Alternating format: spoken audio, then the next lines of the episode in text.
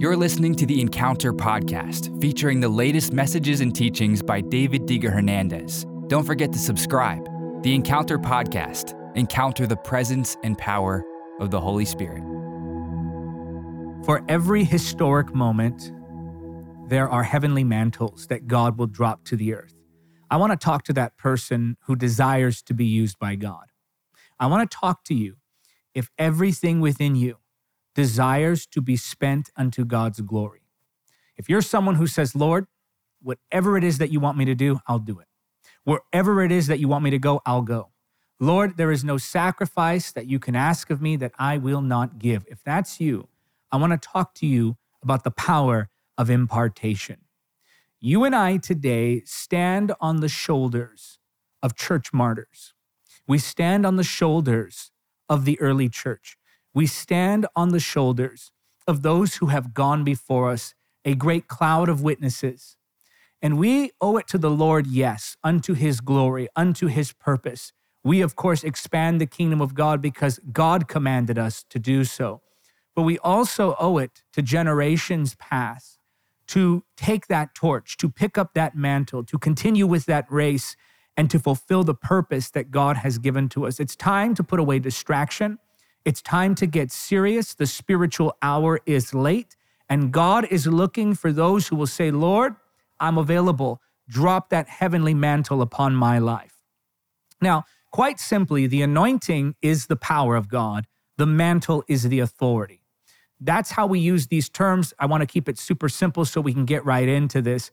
Impartation is the spiritual transfer that takes place between believers. Knowledge can be imparted, ministry can be imparted, authority can be imparted, power can be imparted, spiritual gifts can be imparted. There are certain things in the spirit that are transferred. You've heard it said, certain things are not taught or cannot be taught, but they can be caught. There are certain things, certain flows to ministry that I have caught that I know I could not have possibly learned because when people ask me, How do you flow in this way or that way? All I can tell them is it's a sense in the spirit, and that's the only way I can explain it to you. So I know that I've greatly benefited from the power of impartation and surrendering to what God wants to do through others. That's a big part of what God wants to do in your life is others. He has created it to where we need each other. Of course, God can do anything he wants anytime he wants with anyone he wants. We understand this. But God has designed it so that we would work in connectivity. And part of that connectivity is working with those who are further along in their spiritual journey than we are. And that is the power of impartation, in that we can accelerate our spiritual growth by gleaning from those who have gone before us, by learning from their mistakes, by learning from the things that they've learned about the spirit realm, by learning from those things that they've learned about ministry and applying them to our lives. God wants to use you, and you're going to be a unique cross pollination of the people who have influenced your life. I can think of many people who've influenced my life, and I can see how their impact has greatly affected the ministry that God has given me to steward today. I can think about those who I've received teachings from, impartation from, training in the scriptures from. And I can see the impact that that has made on my life and ministry. And I can tell you this there is a great acceleration that takes place when we receive of the mantle from those who have gone before us.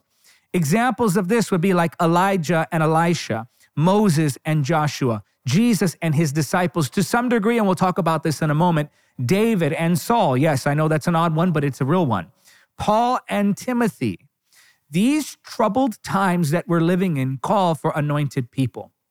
You may say, Well, Lord, I'm praying for you to do something. I'm asking God to touch my generation. I'm asking God to solve the problems in this world. And as I said before, God is sovereign. He can do whatever He wants to do on this earth, whenever He wants to do it, by whatever means He desires to do it. But the primary way that the Heavenly Father has chosen to work in this world today is through you. The way that God is going to impact the generations is through your life. You may not feel that. You may not think that. You may doubt it because of your insecurities, because of your past mistakes, and because of what you perceive to be a lack of giftedness. But I'm telling you this right now. It's not a matter of how gifted you are. It's not a matter of how intelligent you are. It's not a matter of how charismatic you are, it's a matter of how surrendered you are to the Holy Spirit. God can take a life of surrender and do limitless things with it. There is no limit to what God can do with a life surrendered to the Holy Spirit. So, as I said, the anointing is the power, the mantle is the authority. The anointing is that ability, that, that flow of that power, the gifts, if you will. And the mantle is the assignment. So then, someone can have the gift of prophecy, but then given a mantle for a certain nation. Someone can have the gift of healing, but then given a mantle for a certain generation. Someone can have the gift of the word of knowledge, but then given a mantle for certain mediums of communication, such as social media. So there are some people who carry a mantle for social media, some people who carry a mantle for television or radio, some for local church ministry. Whatever it may be, the assignment is the mantle, and those assignments get passed down from generation to generation. And I'm telling you this right now in the spirit there is a changing of the guard.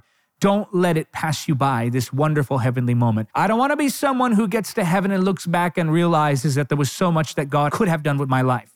But because of my lack of surrender, because of my lack of willingness, because of my lack of obedience, I missed that mark. I missed that position. I missed that ministry.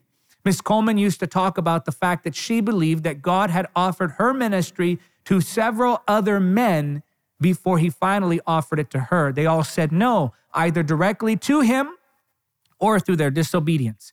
I don't want to be passed over.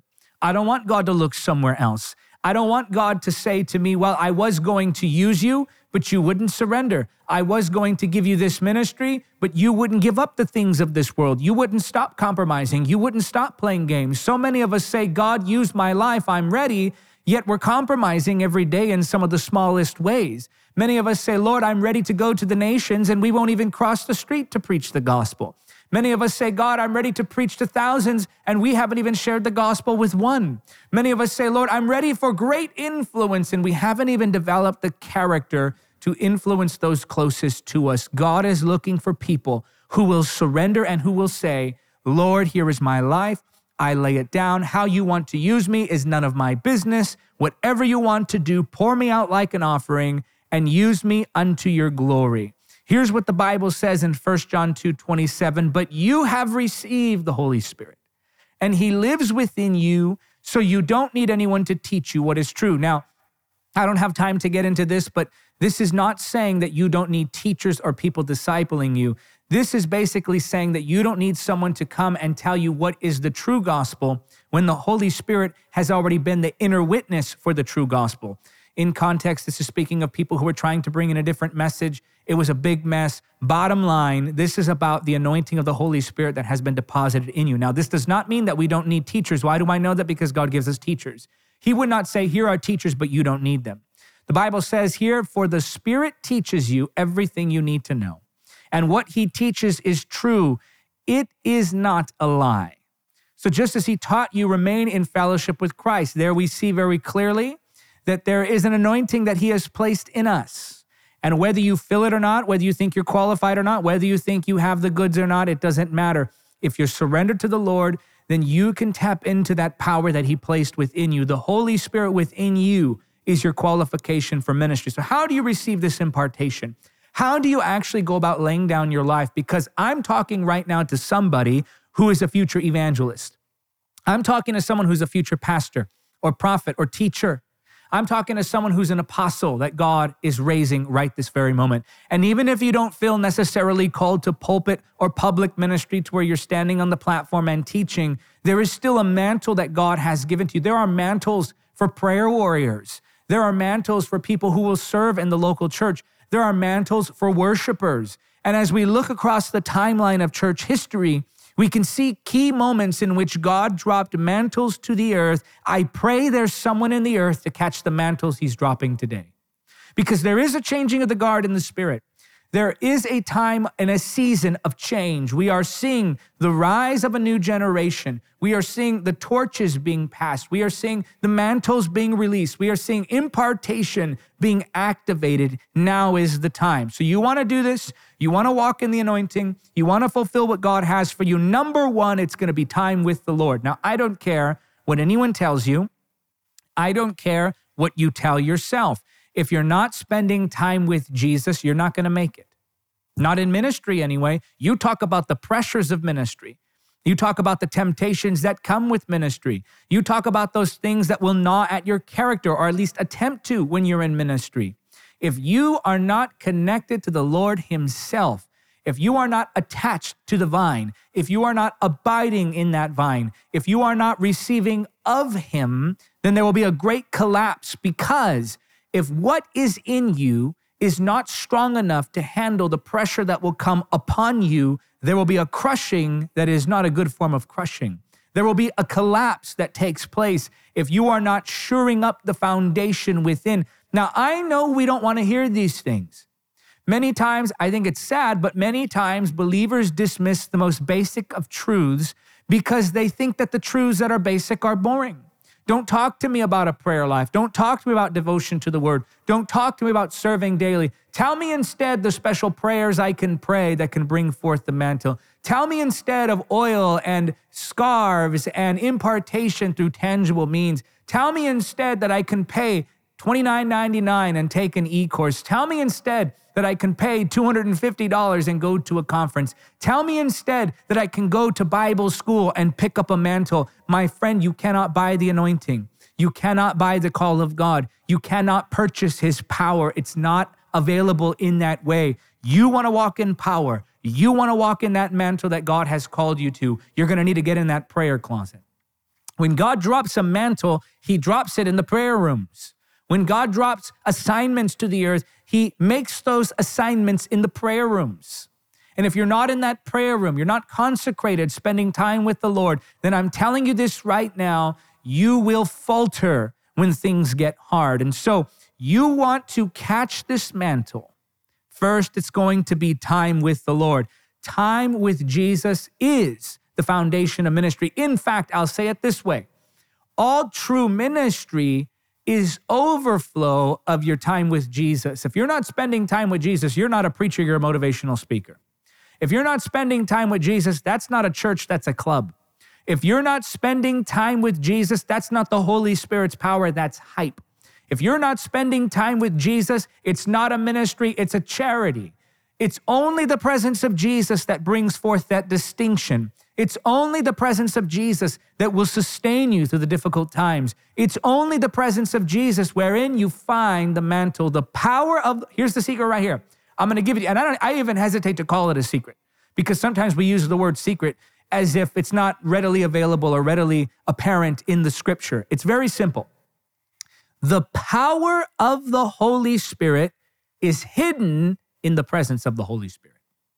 You want his power, you need his presence. People ask me all the time, Brother David, what's the key? What's the secret? What's the shortcut? I say there are no secrets, there are no shortcuts. In fact, nothing will slow you down more than a shortcut. What you need is time in his presence. That's it. There, there are no gimmicks to this. And in fact, many people try to shortcut their process instead of processing and spending time in his presence. They want to jump right into the promotion. And because of that, they step into levels of the anointing their character isn't ready to handle. Write it in the comments section now, Lord, perfect my character. Let that be your prayer. So that's number one. You want to catch the mantle. Number one, you need to spend time with the Lord. I'm giving you these keys right now, and I hope you're writing them down because you need to apply these to your life. Number two, it's teaching. Now, again, this is just as probably basic as the first one, but don't mistake basic for unimportant because I think that's something that we do, especially in the day and age of entertainment. We want everything to be entertaining. And sometimes the truths of Scripture aren't necessarily entertaining. My job is not to entertain you, people of God. My job is to edify you. I am not here to impress you, I am here to impart to you. And if I'm going to do that, then I have to stay faithful to the core truths of Scripture. And so do you. Because if that foundation isn't solid, then when rough times come, and they will, when those times come, you'll be swept away by the storm. Now, look at Matthew 28. I'm going to show you something. Matthew 28, I'm going to show you verses 19 and 20. Matthew 28, 19 and 20. Jesus speaking here. Therefore, go and make disciples of all the nations, not members, not clubs, not followers, disciples, baptizing them in the name of the Father and the Son and the Holy Spirit. Teach these new disciples to obey all the commands I have given you, and be sure of this I am with you always, even to the end of the age. So here we see a picture of God's divine strategy that's to be implemented in the world, and that includes discipleship. True kingdom expansion is multiplication. Now, what my main point is here is about teaching. We see that the Great Commission involves teaching. It involves impartation through spoken word based on the scripture. So then, you must, you must, you must find good teachers. Now, I know that's not always popular to say. Again, this is the day and age where everyone wants to be entertained, but I challenge you to commit your mind to what I'm saying here. Because the basics, though they aren't always necessarily the most alluring, are the most important. Now, that first key I gave you was time with the Lord. That's the first part of the foundation. But just because it's the first part doesn't mean it's the least important. In fact, because it is the first part is proof that it is the most important. So if you're spending time with the Lord, you're spending time in the Word, you're spending time in prayer, you're spending time in worship, and you are establishing your devotion to the Lord on a daily basis, what begins to happen is your discernment now becomes sharp. And as your discernment begins to sharpen, you begin to see who God is drawing you to, and God will bring to you teachers. Now, here's something of the Spirit that I have learned. And this might be a, quite an eye opener for you. It was for me. God will bring you teachers and God will draw you to ministries that are similar to what He has called you to do. I want to say that again because I want you to get this in your spirit. God will draw you to teachers and ministries that are similar to what He has called you to do. Prophets are attracted to prophetic people, evangelists are attracted to evangelists, pastors are attracted to pastors. These are the spiritual dynamics at play. When you begin to be drawn to an individual, you feel this drawing, this pull, the Lord brought you here. God connected us for a purpose. And so there's some way I'm supposed to serve you. But in the same way, I remember one time, this was a tremendous experience. I was probably around 14 years old, I want to say.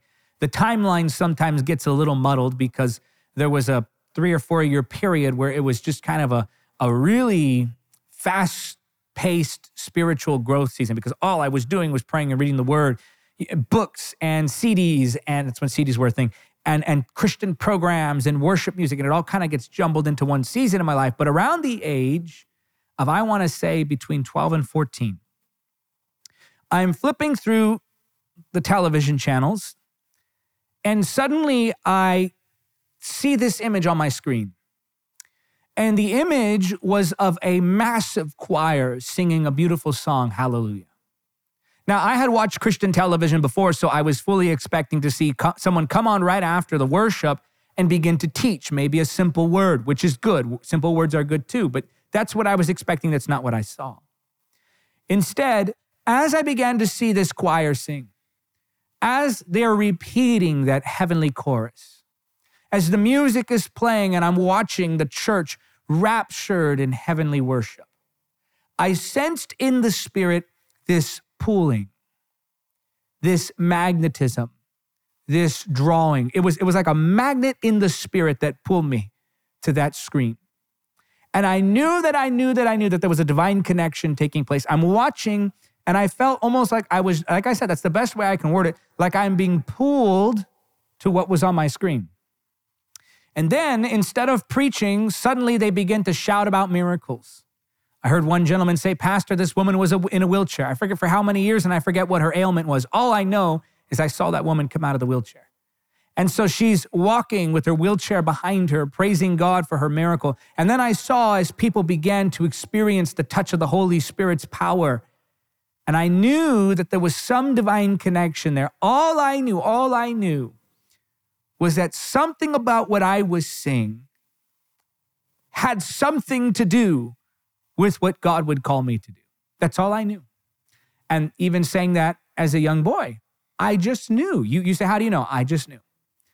I knew it within my spirit, within my heart of hearts. There was an inner witness that spoke to me about what I was witnessing. And so God will draw you to key people, God will draw you to key figures. And in so doing, he begins to reveal what your calling is. Now, this isn't necessarily the case all the time.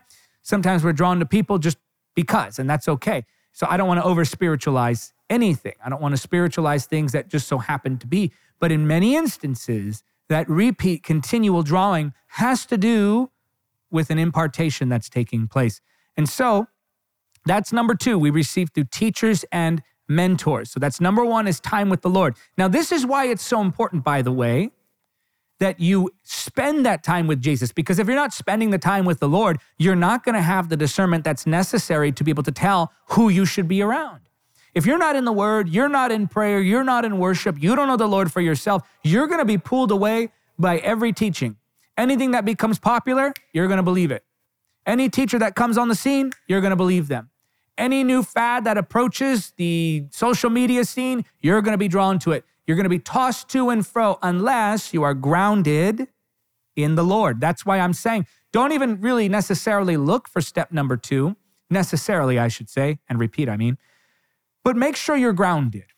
Make sure you're grounded in the Lord, and then He will begin to draw you to key people. And you will become a unique blend of the different people who impart into your life. I've had prophets, evangelists, apostles, teachers, pastors, counselors, uh, missionaries, worship leaders, you name it, prayer warriors. I had various different types of people in ministry impart into my life in various different ways. And it created the unique blend that I am today. You are also a unique blend. Just like the anointing oil had certain ingredients that they placed in it, different ingredients from different places that accomplish different purposes. So you, as an individual, are collecting various different ingredients to create the aroma that is the anointing on your life. And so God will send you maybe some type of worship leader. God will send you, maybe He's sending you to me right now. God will connect you with another evangelist. God will connect you with a certain church and all of these people contribute in one way or another to the unique calling that God has placed on your life. That's the beauty of teachers. So, number one is time with the Lord. Number two is teachers. Number three, the laying on of hands. Let me show you here. I'm going to go to 2 Timothy 1 6. This is why I remind you to fan into flames the spiritual gift God gave you when I laid my hands on you. There's something spiritual about laying hands on people.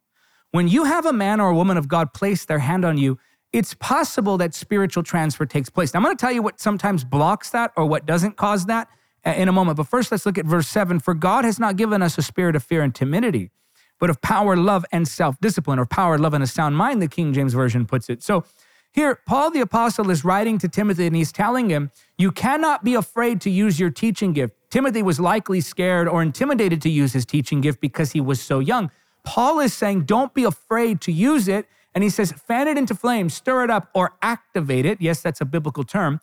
Activate it, do something with it. That's what we mean when we say activate. Do something with it so that you can fulfill the purpose that God gave to you. Now, what's the instruction he gave to Timothy? He tells him, in order to activate it, I want you to use it. And so Paul writes that there was something that was deposited when he laid hands on him. Now, make sure you understand this impartation doesn't come from individuals, it comes through individuals, and God deposits as he will. No man or woman has the power or the ability to say, I want to give my mantle to this person only when they are instructed by the Holy Spirit to release a portion of that mantle, only when they are instructed by the Holy Spirit to lay hands in this way does it actually go through. So it's kind of like a transaction. A transaction has to be approved by the, the bank. I can write a check to someone, but unless the bank approves that transaction, it's not going to go through. The bank may find an error, the signature didn't match, or this was there seemed to be a misprint on the account number, or this looks like suspicious activity, or this check expired, it, it was written too long ago. There could be several things and factors that contribute to a check not going through. So the bank has to approve it even though the individual wrote it. So as individuals, we can lay hands. As individuals, we can pray. I've prayed for several people who say, Pray that a portion of your mantle comes on me. I said, I can pray it, but it's up to God. And so we'll pray and unless heaven backs that transaction, there's nothing that's flowing. Unless heaven actually gets behind this transfer in the spirit, there's not anything that can come out of that. So you can stand in line, have someone lay hands on you. That's wonderful. But very likely, and some of you won't like this, but I have to tell this to you because I love you. If you're not spending time with the Lord, you're not devoted to the teaching of God's word, you're not devoted under a ministry where God has called you, it's very likely that when someone lays hands on you, that gift is not going to come to you, it's going to pass through you. You may feel the power, you may fall and shake on the floor, you may sense the anointing on that man or woman's life, but that power isn't going to rest, that mantle isn't going to rest because heaven didn't back the transaction. And unless heaven backs the transaction, there's nothing that can take place. That's why I kind of laugh when I hear so many people tell me, oh, so and so laid hands on me. Now I have their mantle. So and so prayed over me. Now I have a double portion of their spirit. I say, really? Did, did, did they tell you that? Did God tell you that? Or are you just assuming that because you stood in a prayer line? Now, there's nothing wrong with laying hands. There's nothing wrong with praying for people. There's nothing wrong with asking God even to give a portion of this mantle. I've prayed for several people in this regards too. I say, Lord, give them a portion. And most of the time, I'm led by the Spirit. Other times, they're begging me, please pray for me. And, you know, they're, they're asking of the Lord, but I just so happen to be there when they want it. But here we see that heaven has to back that transaction. Heaven has to approve that transaction because it's God's to give.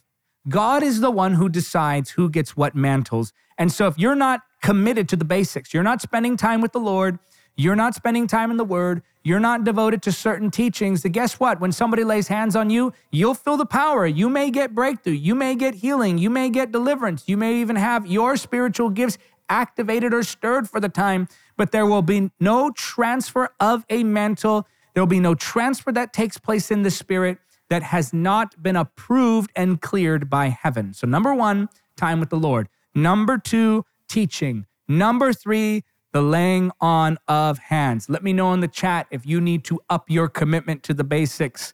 Now, number four, this is where I want to look at a few things here. Now, remember, at the top of the lesson chat, I, I told you that we would talk just a little bit about King David and Saul. And I want to park it here for a second because there are several dynamics that I want to pull out of this. And I, I believe this is really going to help open your eyes concerning how the transfers of mantles occur. Now, let me show you something. In 1 Samuel, I'm going to go to chapter 16 and I'm going to pull up verse number 14. And again, pull this up in your scripture uh, reference point, whether that be a Bible or a notepad or whatever you have in front of you. Okay.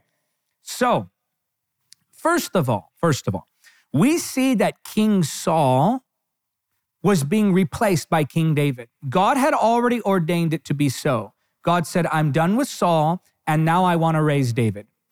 And so there is some tension there. There's some conflict there. Saul is very jealous of what God is doing with David. Now, I've experienced this in my own life resistance from certain people who are jealous of what God is doing.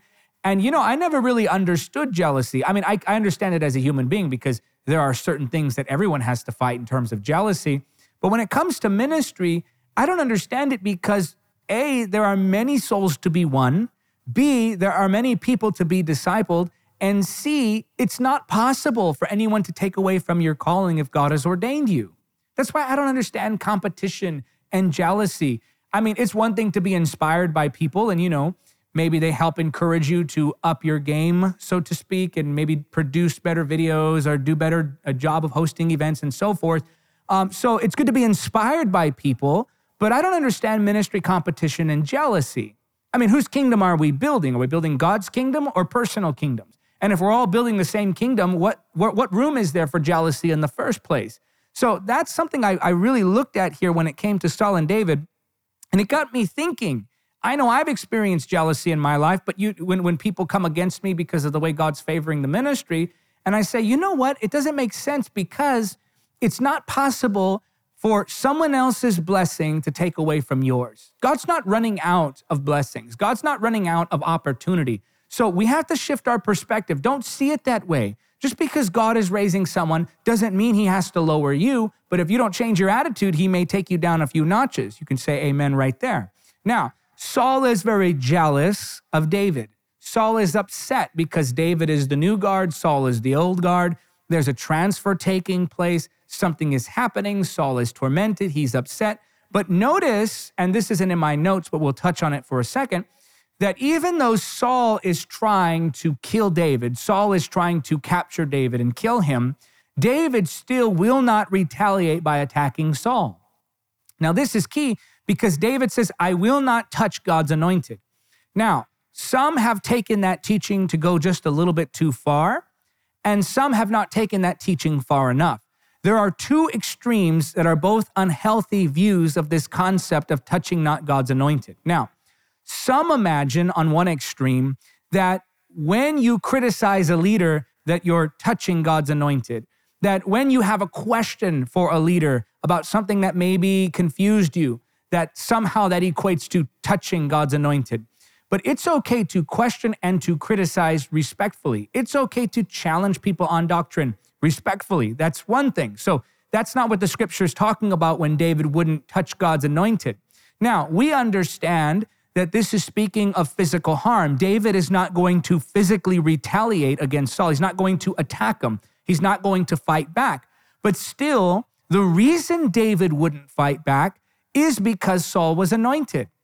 So even though this is about doing physical harm, it can still apply today in regards to men and women of God. Some people speak out in very, very ungodly, immature ways against servants of the Lord. I'm not talking about myself. I mean, I don't mind the criticisms.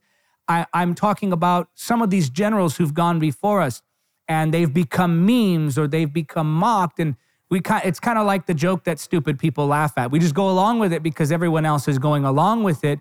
All the while we're mocking God's servants who've probably done more for the kingdom than most of us.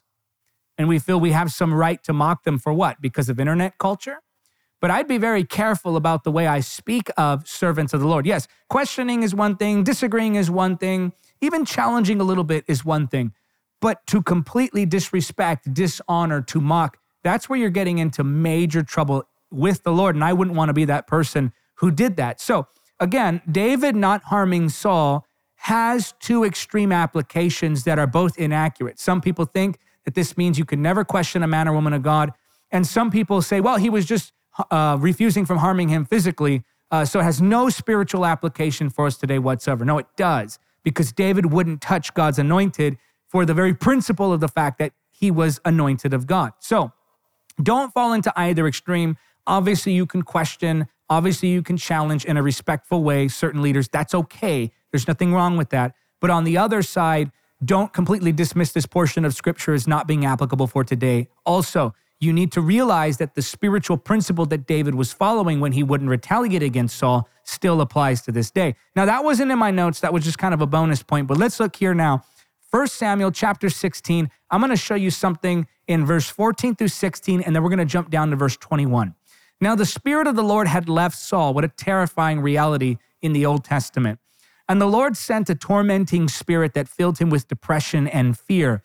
Some of Saul's servants said to him, A tormenting spirit from God is troubling you. Verse 16 Let us find a good musician to play the harp whenever the tormenting spirit troubles you. He will play soothing music, and you will soon be well again. So here we see very clearly that not only has Saul disobeyed, not only has Saul been rejected, not only has Saul allowed certain points of bitterness in his heart, but now Saul is also tormented by a demon. Here we see a demon oppressed man. And then look down now at verse 21. So David went to Saul and began serving him. Wow. Saul loved David very much, and David became his armor bearer. Now, again, we're talking about an Old Testament reality and even touching again on the point I made about touching not God's anointed. Of course, we acknowledge that David was saying, I will not touch God's anointed in regards to physically retaliating against him. But the spiritual principle that David was obeying in not physically retaliating applies to us today. And that is if God has anointed a servant, if God is using a life, if God has raised a man or a woman, you can criticize them, you can question them, you can challenge them, but be very careful about that fine line between respectfully challenging, challenging, questioning, respectfully even contradicting versus mocking, disregarding, disdaining, slandering. Oh my goodness, be very careful about that. So again, challenge, yes. Debate, sure. Question, absolutely. But do not mock God's servants. Do not disdain them. Do not slander them. Do not dishonor them. You do that, you're, you're, you're treading a fine line there. And it could, it could affect your life in more ways than you realize. But verse 21, we see that even though Saul was demon, oh, guys, he was demon oppressed, demon oppressed, and David served him. So this is number four honor and service, serving men and women of God. Now, let me say this before we go any further. There are many of you, maybe you've had really bad experiences with spiritual leadership and you're kind of done with the idea altogether of spiritual leadership. Like, I don't want anything to do with anything organized, any systems. That's a whole different lesson unto itself. Well, I acknowledge that some people are abusive, some people are controlling, some people are manipulative. I acknowledge that. I also acknowledge that there's something to be said about serving under the ministry of a man or a woman of God. I know in my life I benefited from this. Now, here's what happens you begin to serve under a ministry. This, this is my story. I served under a ministry for years before I even had a conversation with the individual I was trying to receive impartation from.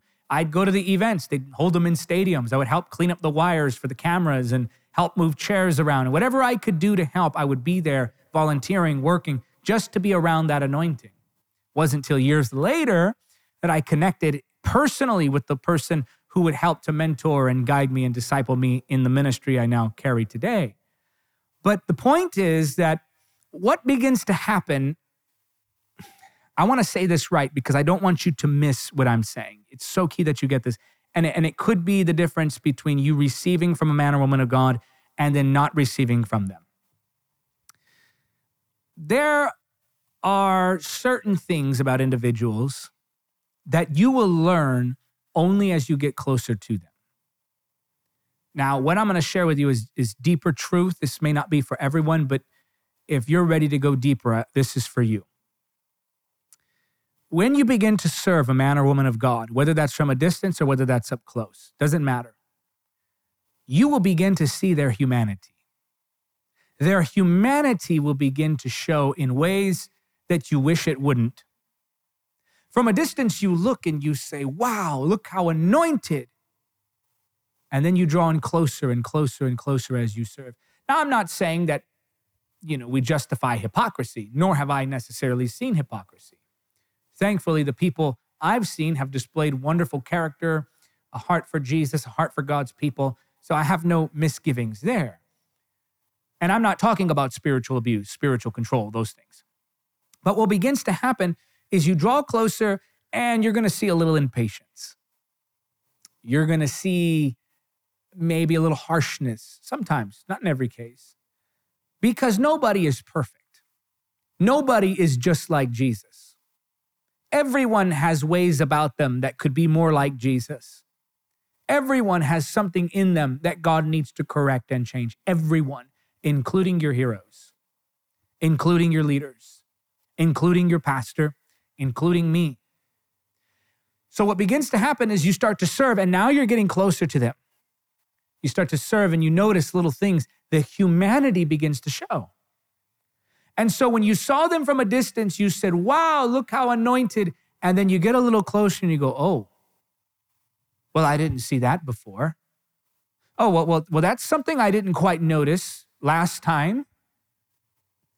And then if you're not careful, you can allow bitterness to enter your heart. Now, let me be clear. I'm going to say this one more time and then I'll continue. And then I'll be released from having made this point. But I want to make sure you understand me so that I don't put you in a bad situation. Uh, I'm not talking about spiritual abuse. I'm not talking about manipulation. I'm not talking about hyper controlling leaders who want to control every single aspect of your life. Here's a hint for you. If somebody ever tells you that you can't fulfill the call of God without them, you can fulfill the call of God without them for sure.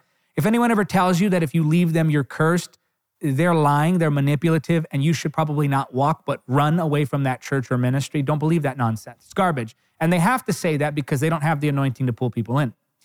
So, what I'm saying to you is legitimate, Jesus loving people will have major character flaws that you didn't recognize before.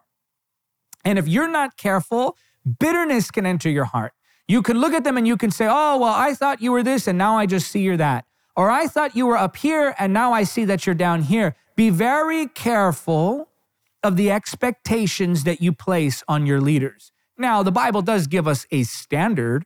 Obviously, if they're getting drunk after service, you're going to probably want to distance yourself from them. Obviously, if they're sleeping around with people who are they're not married to, obviously you want to distance yourself from them. If they're stealing money from their ministries, obviously distance yourself. I'm talking about just character flaws here. I'm not talking about abuse.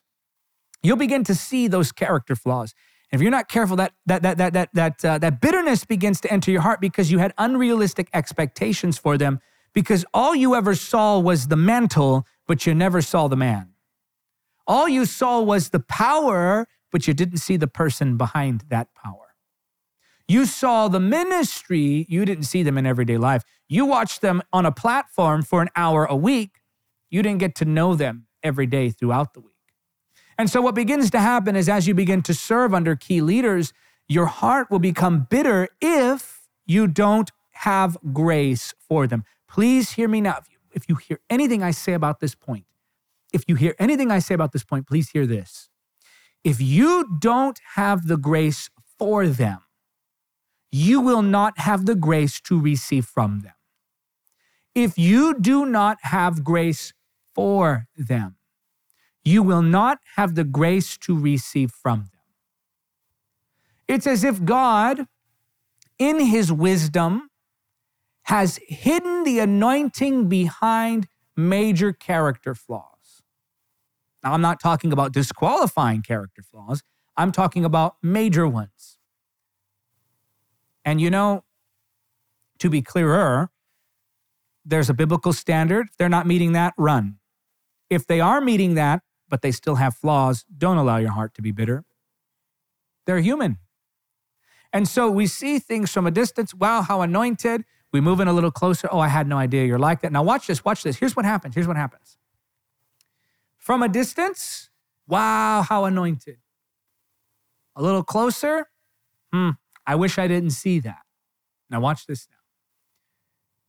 If you will give them grace, if you will forgive their flaws, if you will guard your heart against bitterness, God will draw you even closer.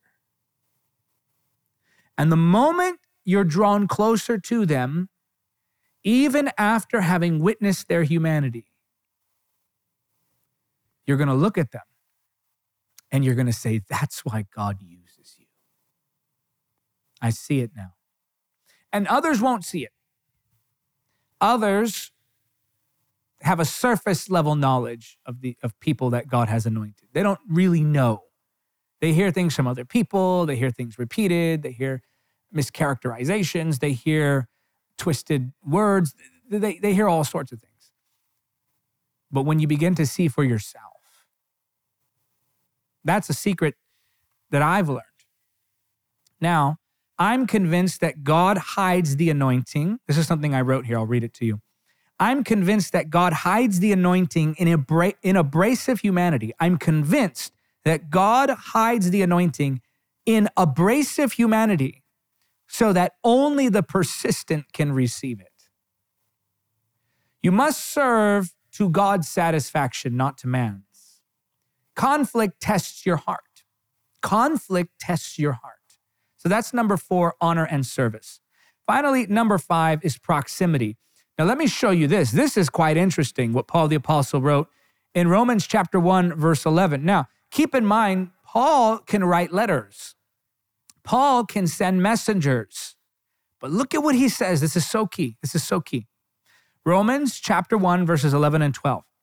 For I long to visit you so I can bring you some spiritual gift that will help you grow strong in the Lord. When we get together, I want to encourage you, encourage you in your faith, but I also want to be encouraged by yours. Now, watch this. For I long to visit. Why? Why do I need to go visit you in person? Why do I need to go and be physically there with you? So I can bring you some spiritual gift. Wait a minute. Why not just write what you want to say in the letter? Why not just send the message through one of your disciples and send them to the church to bring it to them? Why? because there are certain things that can only be deposited spiritually with close proximity and actual connection and relationship. Now, this isn't always necessary, so don't hear what I'm not saying. You can receive impartation from someone and never even talk to them. There are many times, there are many people I've received from who I've never met, I've never had a conversation, I've never even shaken their hand, but they've imparted greatly into my life. There are several that I can name like that. But but but you have to realize that there are some things that require close proximity. So Paul writes, I want to come to you, physically be there, that I can deposit a spiritual gift. And this is where many of us make the mistakes. We're, we're, we're looking to be discipled by somebody famous or popular when we should just be looking for someone who's anointed. Look, look, please hear me. There are people who don't have YouTube channels and Facebook accounts and emailing lists, who are not on television, who don't write books, who can preach and teach a lot better than I can. There are people who don't have a big subscriber base, as if that really matters necessarily by God's standards. It doesn't. It matters in one sense because it's souls, numbers represent lives and souls. But let, us just let's just really boil it down here to the basics. You can find a man or a woman of God in any city across the world who's close to the Lord and who you can receive from. The problem is we reject hidden treasure. Oh, please hear this, people of God. Please hear this. Please hear this. We reject hidden treasures because they're not famous. We reject hidden treasures because they don't have a big Instagram following. As if those things really matter when it comes down to it. Yes, they help. Yes, they're useful. Yes, they matter in the sense that it's people or those numbers represent people being reached, unless they're buying the followers. But you know, there are also people who, who are not popular by the world standards, who will never write a best selling book, who don't even know how to use the technology to stream. But oh, they've given their lives for the gospel. They love Jesus with every fiber of their being. They will lay down their life for a church of 10 if they have to. My dad pastored a church for several years, and there was a point where he was talking to the Lord about the fruitfulness. You know, we as ministers, we want to make sure we're being effective, and we sometimes measure that by the fruit. So my dad was just kind of evaluating where he was in ministry. And he looked at the church and he said, You know, Lord, I, I would like it to grow. I would like to pastor a larger church. Not, and I know my dad, it's not for his own sake. He wants to reach more people. And so here's what he told the Lord He said, Lord, if I have to pastor a church of just 50 people for the rest of my life, then I will be the best pastor of 50 people that I could possibly be. I think of my dad and Steve. You know this. Stephen Moctezuma worked at the same company as my dad. Mm-hmm. And um, Steve will tell you the company my dad worked for, highly demanding. We're talking this was my dad's schedule get up at three or four in the morning, pretty much be gone all day, come back in the evening. So he'd go work all day, come back in the evening, have dinner, take a quick nap, and then go preach his sermon on Wednesday night. Thursday, he would do the same thing, except Thursday, he would come back and he would rest, spend time with his family. Then he would go to work on Friday morning, three, four in the morning, get off to work, go do his routes, come back, put together his Bible study lesson, and teach for Friday night. Then Saturday, when he was off, he would sleep in a little bit and he would prepare his sermon for Sunday morning. And then he would go and do it again Monday. Sometimes Monday we had men's meetings. Sometimes Tuesday he'd be speaking at someone else's conference. But he, he, would, he would hold down that job there, full time job, raising a family, pastoring a church, all of those full time.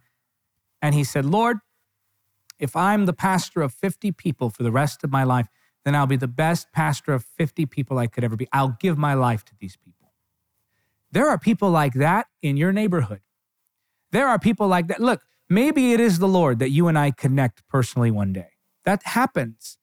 But you know, maybe it is the Lord that you connect with some other, other uh, you know, minister who's, who, who's perceived as popular. I don't even perceive myself as popular because in the in the broad scope of things, nobody even knows who I am. Virtually, no one knows who I am. But sometimes we as Christians, we get into these, these, these mindsets like, well, they have to be famous, or they have to be on YouTube, or they have to have best-selling books, or they have to be a conference speaker. We are missing, we are missing, we are missing treasures, gems. Some of the best pastors I know in the world, nobody knows their name.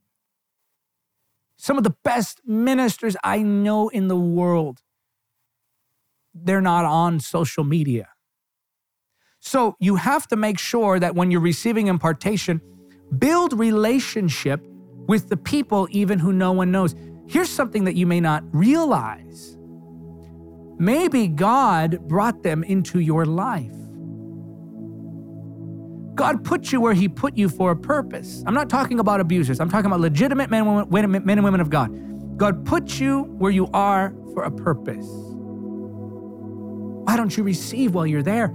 How do you know that the treasures that God has for your calling aren't hidden in an individual that you've dismissed because they're not like the people you watch on YouTube?